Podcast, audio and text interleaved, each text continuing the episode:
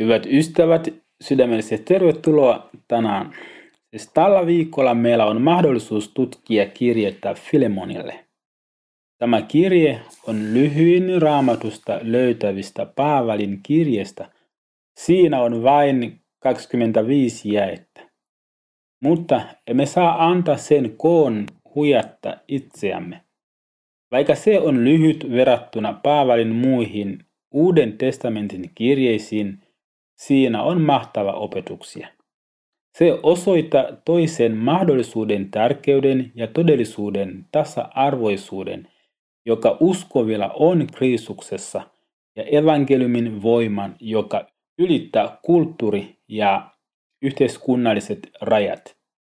Se muistuttaa meille myös Kristus keskeisistä käsityksistä vapaudesta, anteeksi antamuksesta, laupeudesta ja armahtavaisuudesta. Se on lammin vetomus Filemonille, orjan omistajalle, että hyväksyisi takaisin taloutensa karanneen orjan onesmuksen, josta oli tullut Kristuksen seuraaja Paavalin opetusten kautta. Aivan niin kuin Jeesus Kristus toimi asian ajajana kristittyjen puolesta Jumalan edessä, samalla tavalla puhui Paavali Onesimuksen puolesta Filemonin edessä. Paavalin kirje Filemonille on pääpiirteeltään yksinkertainen, mutta se pitää sisällään merkittävän pyynnön. Kirjen keskellä siis jakeet 8-16 Paavali vetoaa Filemonin onesmuksen anteeksi antamisen ja vapauden puolesta. Paavalin kirjeessä Filemonille on aivan erilainen lähtöasetelma kuin meidän kirjeissämme. Miljoonat ihmiset tuolla aikakaudella eivät ole koskaan tunteneet vapautta. Historioitsijat uskovat, että orja roomalaisessa yhteiskunnassa oli noin 25-40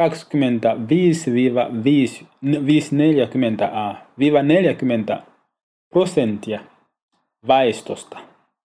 He olivat korvaamaton osa kuin kiinteä kaluste roomalaisen kulttuurin päivittäistä yhteiskunnallista ja taloudellista todellisuutta. Aristoteles kirjoitti kerran näin. Orja on elävä työkalu. Maa kuhisi näitä eläviä kaksijalkaisia työkaluja, joilla ei nähty olevan minkälaista ihmisarvoa. Jokaisella isännalla oli oikeus hallita orjensa elämää ja kuolemaa. Tällaisessa siis ympäristöstä oli orja Onesmus painut isäntänsä Filemonia ja löytänyt tiensä Rooman, siis Paavalin luo. Tässä lyhyessä kirjeessä me näemme vilahduksen varhaiskirkon työstä sen opettaessa kristittyjä elämän evankelium mukaan keskellä lunastamatonta kulttuuria. Katsoessamme, kuinka Paavali vetosi Filemonin antamaan anteeksi ja vapauttamaan onesmuksen, emme löydä esimerkkiä vain siitä, miten meidän tulisi kohdella muita, vaan myös siitä, miten meille – itsellemme on osoitettu anteeksi antamusta. Se tekee kertomuksesta vieläkin suloisemman ja näin se koskettaa myös meitä tässä ajassa. On olemassa sanonta, joka menee näin. Ei ole olemassa pyhimystä ilman meneisyyttä, eikä syntistä ilman tulevaisuutta. Ja nyt kuka olisi uskonut, että orjasta jonain päivänä tulisi piispa. Mutta kun Jumala tekee työtään, niin ei sanaa tai työlistalla ole mitään, mitä kutsuisimme mahdottomaksi. Siksi Jumala muuti Paavali Saulin, jota hän käytti välineenä muutaessaan todella monien ihmisten elämän. Mutta kuten huomaamme, se vaati, että olemme valmiita antamaan Jumalan tehdä työtä kauttamme. Opimme paljon tästä kirjasta. katsomalla neljä henkilöä. Ensimmäiseksi Jumala itsestään, kuinka Jumala muuta ihmisiä jopa kaikista hyljeksytympiä.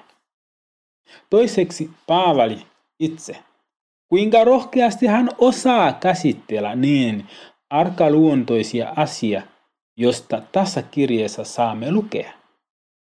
Kolmanneksi Onesmosta. Kuinka olla valmis jopa uhramaan henkensä ja menemään takaisin paikan, jota piti vaarallisena. Neljänneksi Filemonia. Kuinka anta anteeksi ja laittaa oikeutensa sivuun ei koska olisi halunnut, vaan koska Kristus tahtoo sitä. Hyvät ystävät, rukoilen, että jokainen kuulija seuraisi kaikki tämän sarjan opetukset ennen kuin lopettamme. Kiittämme Jumala, että hän on antanut meille tämän mahdollisuuden olla tässä mukana lukemaan ja tutkimaan tämä kirjettä. Pyhä Jumala meidän isämme, haluamme kiittää, että sinä olet rakastava Jumala. Joka hetki, joka päivä sinä haluaisit opettaa meitä jotain sinusta. Herra, meillä on nyt mahdollisuus tutkia tämä kirjettä. Kirje Filemonille. Avaa meidän silmämme, että näkisimme sinun rakkaus tämän kirjan kautta ja kutsuu paljon ihmisiä tulemaan mukaan kuuntelemaan. Ja me, jotka olemme aloittaneet kuuntella, kuunnella Herra, auta meitä ymmärtämään. Ole kiitetty ylistetty Herra, nimes kunniaksi. Amen. Joo, nähdään huomenna, hyvät ystävät, jos Jumala suu.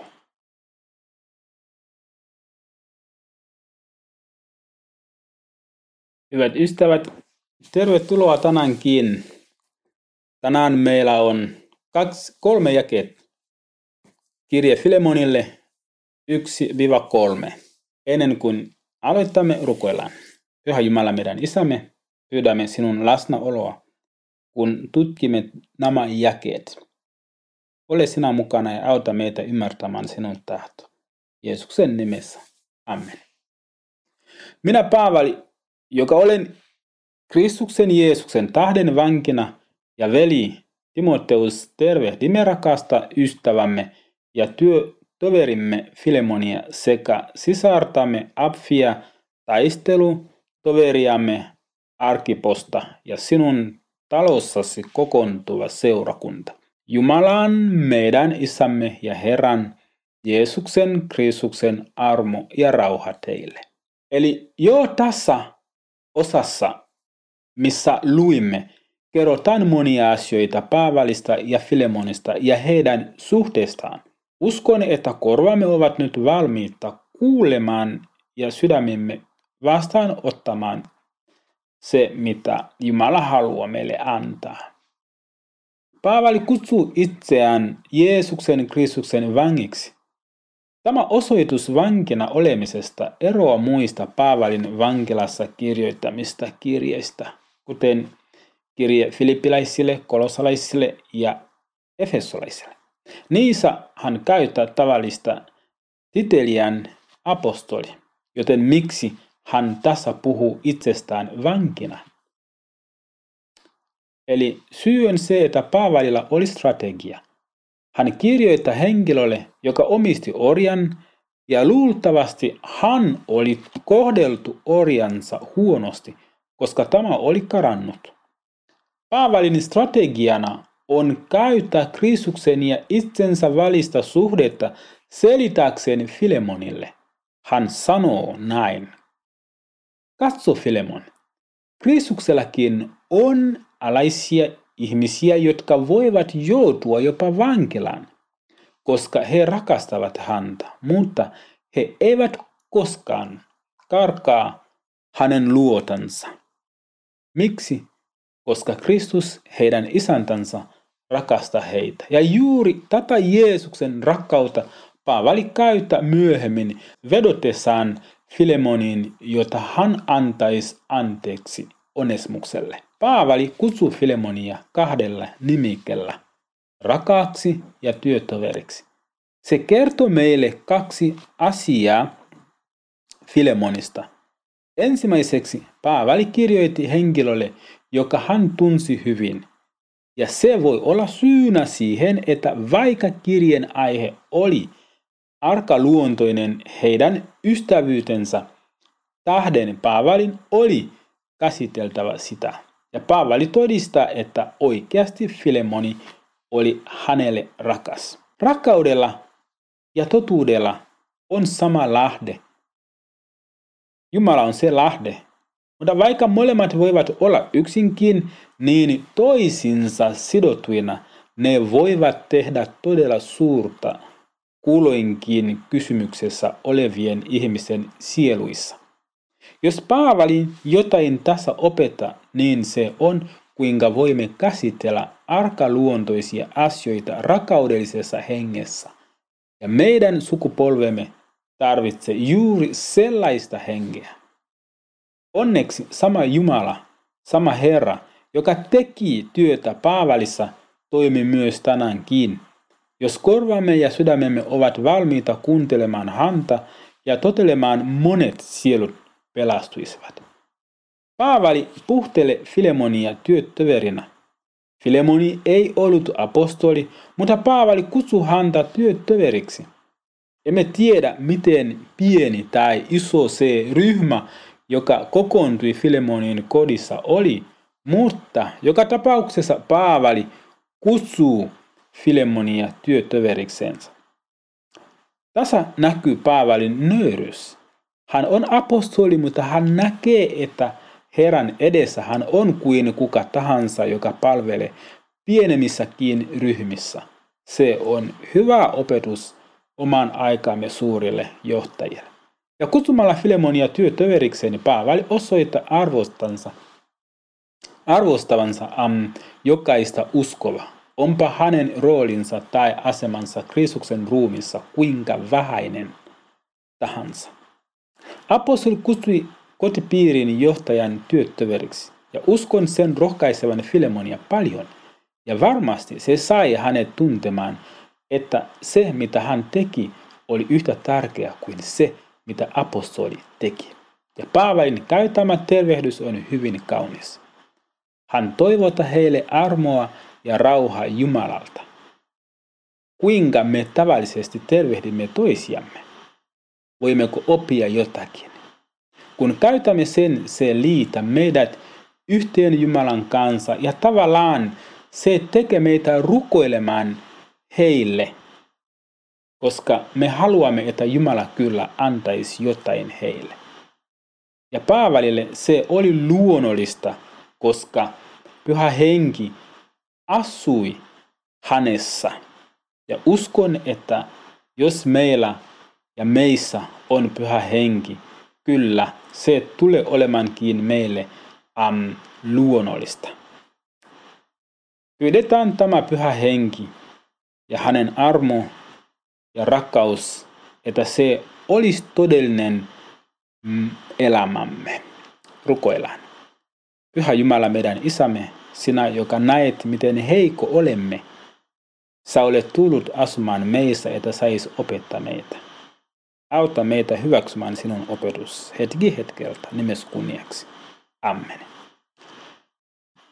Hei hei ystävät ja nähdään huomenna taas, jos Jumala suu.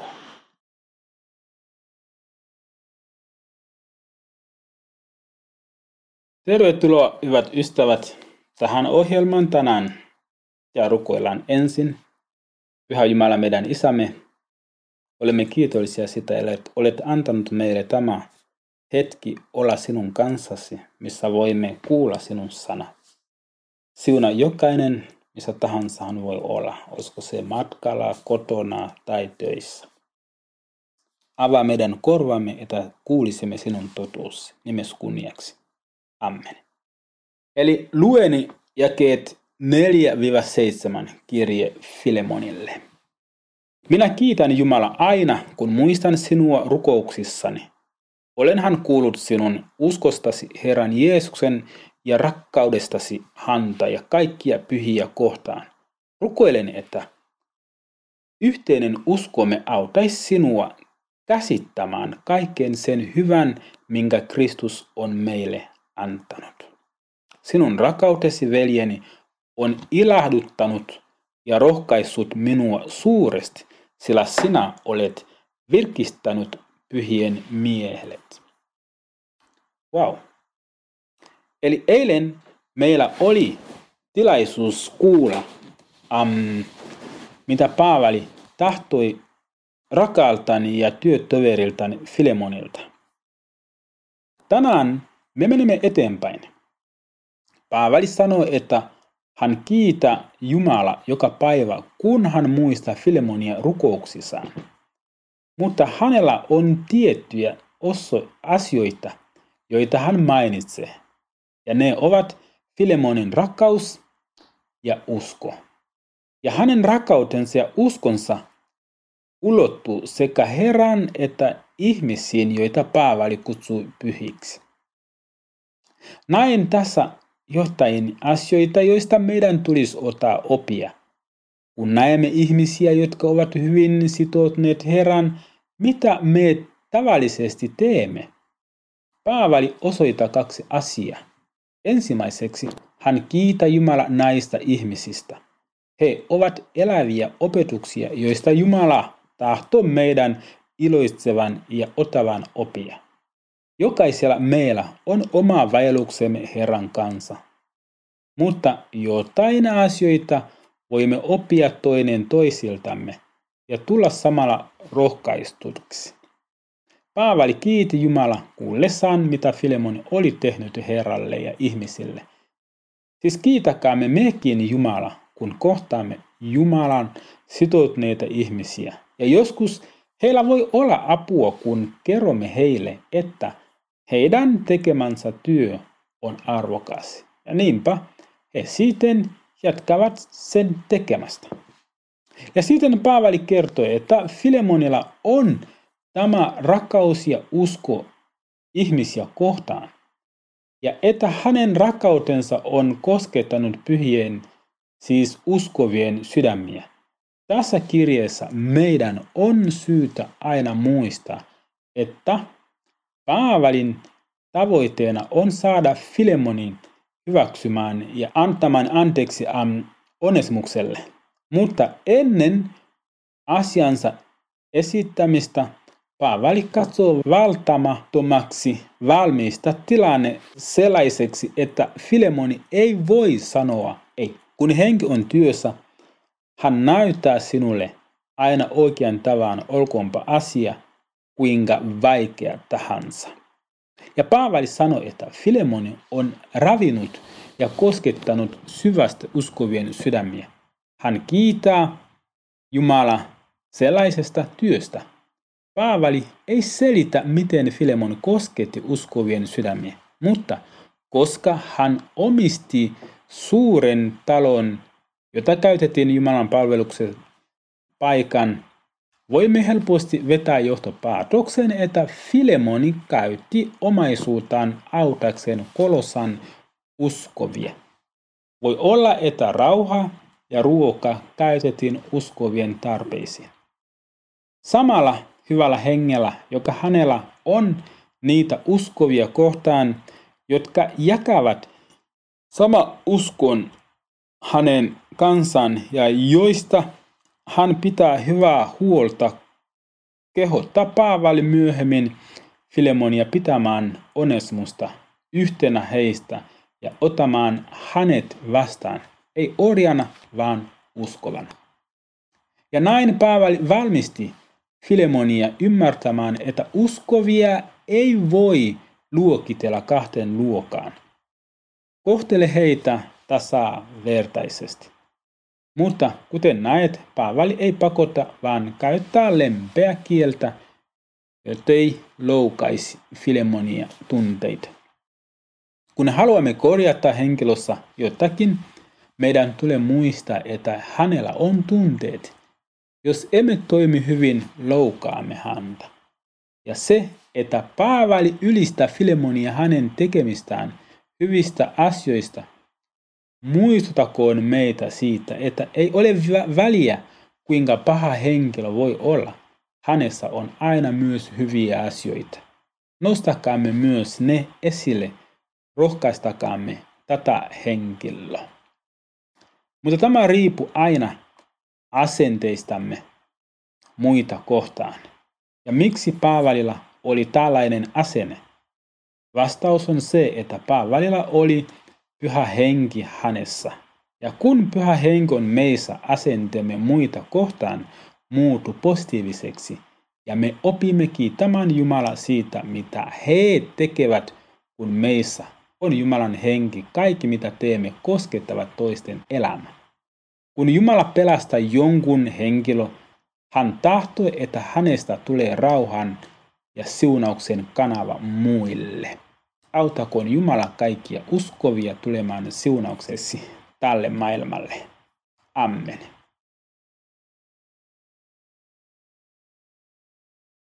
Hyvät ystävät, sydämellisesti tervetuloa tänäänkin. Tänään meillä on jakeet um, 8-16 kirje Filemonille, jakeet 8-16.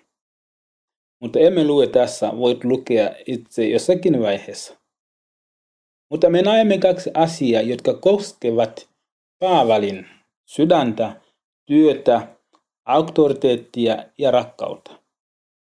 Hänen auktoriteetistaan, siis Paavali on apostoli ja kuin isä, joka voi määrätä Filemonin tekemään, minkä näkee oikeasti Kristuksessa. Mutta hän ei käytä sitä auktoriteettia erityisestä syystä. Ja se syy on rakkaus. Voit huomata, että rakkaus menee tässä vapauden ja oikeuden edelle, mutta ei totuuden edelle. Hänellä on oikeus puhua, mutta rakkauden tähden hän päättää uhrata oikeutensa. Mikä on Paavalin asia? Hänen asiansa koskee Onesmusta, lasta, jonka hän sanoo synnyttäneensä kahleissa olesaan. Hän sanoo, että lapsi on hyvin rakas hänelle. Hän oli toivonut, että Onesmus pysyisi hänen luonaan palvelemassa häntä vanhana miehenä, mutta sanoo kuitenkin, että hän ei halunnut tehdä sitä ilman Filemonin hyväksyntä. Emme tunne Onesmuksen käytöksessä ennen tässä keskustelua, koska Paavali sanoi, että ennen hän oli sinulle hyödytön. Nyt hänestä on hyötyä sekä sinulle että minulle. Jos Onesmus oli ennen keskustelua hurjaa ja teki mitä halusi, huomatkaa, että keskustelun jälkeen hänestä tuli uusi luomus. Jotain oli tapahtunut hänelle. Onesmus oli ottanut vastaan evankeliumin ja evankeliumi muutti hänet. Hänessä uudistuminen näkyi selvästi siinä, että kun Paavali käski hänen palata isäntänsä luo, siis Filemonin luona, hän on valmis menemään ja kohtamaan todellisuuden. Todellakin, kun meidät on muutettu, me haluamme selvitä kaiken, minkä olemme tehneet väärin. Tahdomme tunnustaa ja pysyä puhtaina. Paavali sanoi, että ehkä oli välttämätöntä, että Onesmus joutui eroon Filemonista joksikin aika. Miksi sano näin? Vain yhdestä syystä. Näemme, että se tapahtui, jota Onesmuksessa voisi tapahtua muutos.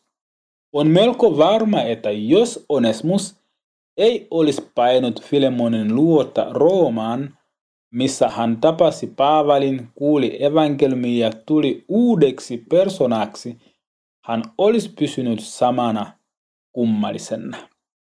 Onesmuksena, joka oli hyödyttöni um, kaikessa muussa paitsi orjana, mutta kerran muutunut, onpa ihminen orja tai vapaa, evankelmin työ voittaa ihmisen.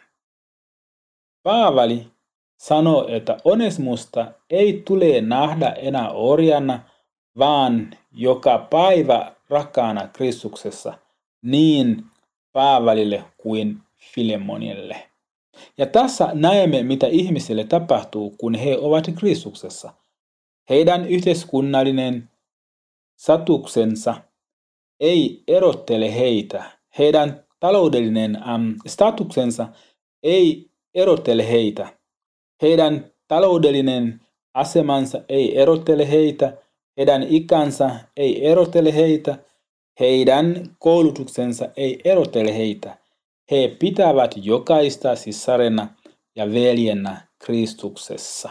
Evankeliumi ei, siis evankeliumin tehtävänä on antaa ihmisille heidän ansaitsemansa identiteetti. Se identiteetti ei ole muiden yläpuolella olemista, vaan paremminkin meidän tulee nähdä muut yhtä tärkeinä kuin itsemme. Heillä on sama tarpeet kuin meillä ja meitä pitää kohdella samalla tavalla kuin meitä. Tämä päivän viesti kysyy meiltä monia kysymyksiä. Ensimmäiseksi, kuinka käytämme vapautamme, auktoriteetiamme, asemamme ja omaisuutamme? Kasammeko sen muiden päälle? Käytämmekö erityisasemamme pakotaksemme muut tekemään mitä me tahdomme? Kristuksen ruumis siis missä tahansa kristillisessä järjestössä pakottaminen tai käskeminen ei, osa, ei saa olla vaihtoehto. Jopa Jumala itse, vaikka hänellä on kaikki oikeudet komentaa ja pakottaa meidät tekemään sitä ja tätä, tahto, että käyttämme vapautamme. Hän antaa meidän käyttää vapautamme, koska hän rakastaa meitä, ei mistään muusta syystä. Ja toinen kysymys on, mitä vastaan otamme evankeliumi on tehnyt meille. Onko se muutanut meitä? Jos otimme vastaan aidon puhtaan evankeliumi, sen missä on voima, se on varmasti jätänyt meihin joitain merkejä. Tässä tulee kolmas kysymys. Se koskee evankeliumia, jota julistamme. Onko siinä voima muuta ihmisiä? Jos ei, niin miksi? Jos teemme kompromisseja evankeliumin totuuden ja jonkun muun kanssa, se menetä voimansa eikä voi muuta ihmisiä. Paavali oli selvästi jakanut aittoa evankeliumia Onesimukselle. Se oli muutanut hänet. Omana aikanamme mekin tarvitsemme tätä voimaa. Autakoon Jumala meitä saarnamaan todellista evankeliumia, jotta se muutaisi ihmiset. Olkoon sinun päiväsi siunat Jumalasta. Amen.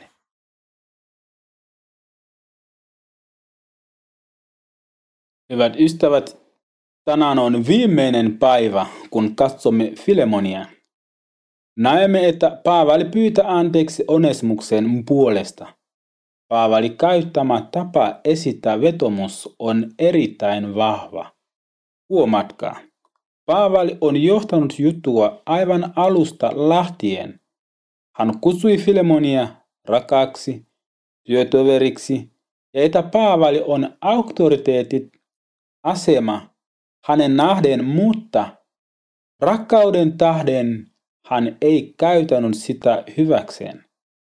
Hän puhuu kauniisti onesmuksessa tapahtuneesta muutoksesta ja sanoo, että onesmuksesta on nyt tullut hänen rakas lapsensa, ehkä niin kuin Joosef oli Jaakobille, vanhalla iällä syntynyt poika. Sanottuaan kaiken tuon hän ryhtyi välittäjäksi tässä tilanteessa. Jumala on muuttanut Onesmuksen. Paavali on nähnyt muutokset, mutta Filemon ei ole ja hän yhä kaipaa Onesmusta orjaksi kotinsa. Luultavimmin Filemoni ei tiennyt minne hänen orjansa oli mennyt. Paavali näyttää Filemonille kirjoittamassaan kirjeessä, millainen Onesmus nyt on. Mitä siinä lukee? Jos siis pidät minua toverinasi niin ota tämä Onesmus luokses kuten minut. Jos Filemon ota Onesmuksen vastaan orjana, se tarkoittaa, että hän kieltää kaikki hyvät ominaisuudet ja arvostuksen, joita Paavali oli hänelle kuvaillut. Luultavasti Onesmus oli toiminut todella väärin Filemonia kohtaan, mutta nyt hän saa tällaisen kirjeen henkilöltä, jota hän oikeasti kunnioittaa. Henkilöltä, joka opetti hänelle, mitä tarkoittaa olla kristityt. Eikä tämä henkilö pakota Filemonia. Nyt aseta itsesi Filemonin asemaan. Miten reagoisti? Annan teidän miettiä hetken ennen kuin kyselen muita kysymyksiä, joita evankeliumi tahtoo meidän pohtivan tänään.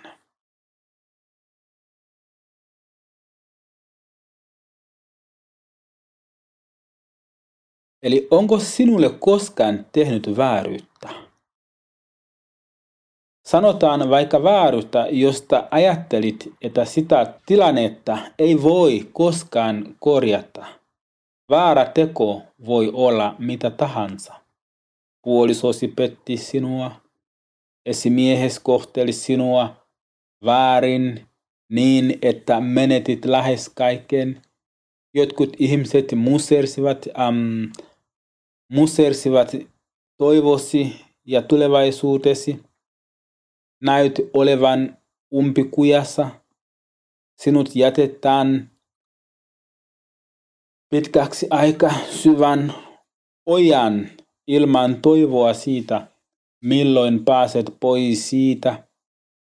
Ja kun sinä olet yhä vailla toivoa, henkilö, johon luotat, lähettää sinulle viestin, jonka tuo juuri se henkilö, joka oli tehnyt sinulle vääryyttä.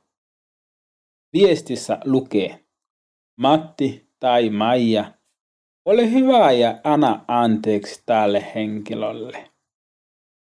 Mitä tahansa vahinkoa hän on sinulle aiheuttanut, kirjoittaa minulle, minä maksan kaiken. Mikä olisi sinun vastauksesi? Mietiessäsi muistat kaiken kärsimyksen, jota tuo henkilö sinulle aiheutti. Se ei ole helppoa, voin kertoa sinulle.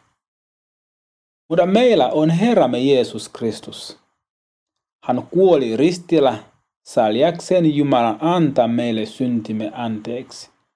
Ja nyt tämä sama Jeesus pyytää meitä antamaan anteeksi niille, jotka ovat meitä vastaan rikkoneet, siis jos meillä on yhteys Jeesuksen kansaan. Haluammeko? Haluammeko olla yhteen kanssa Jeesuksen Kristuksen kanssa? Kirje Filemonille ja erityisesti tämän päivän sanoma haluaa meidän kysyä niitä kysymyksiä itseltämme. Onko anteeksi antaminen helppoa? Ei lainkaan. Mutta onneksi Jumala tietää, että se on vaikea, siksi hän on tullut asumaan meissä. Mikä meille olisi vaikeaa tehdä, niin hänessä ja hänen kanssaan kaikki on mahdollista. Jopa anteeksi antaminen, mikä tuntuu mahdottomalta. Rukoile. Pyhä Jumala meidän isämme, olemme kiitollisia sitä, että saimme aika hiljentyä ja tutkia tämä kirje. Haluamme kiittää jokaista meistä, joka sai aika olla tämä ohjelmiin joka päivä, nämä viiden päivänkin. Herra, siuna meitä ja auta meitä näkemään se, mitä me olemme opineet. Että laitaisimme sen elämässämme. Auta, että aina olisimme valmis antamaan anteeksi niille, jotka tekevät väärin meitä kohtaan. Ja kun tiedämme, että muutama ihmisellä on vaikea ymmärtää toinen toisia, auta, että olisimme siellä auttamaan, että sovinto tulisi olla tehty. Ole kiitetty ylistetty Herran nimes kunniaksi. Amen.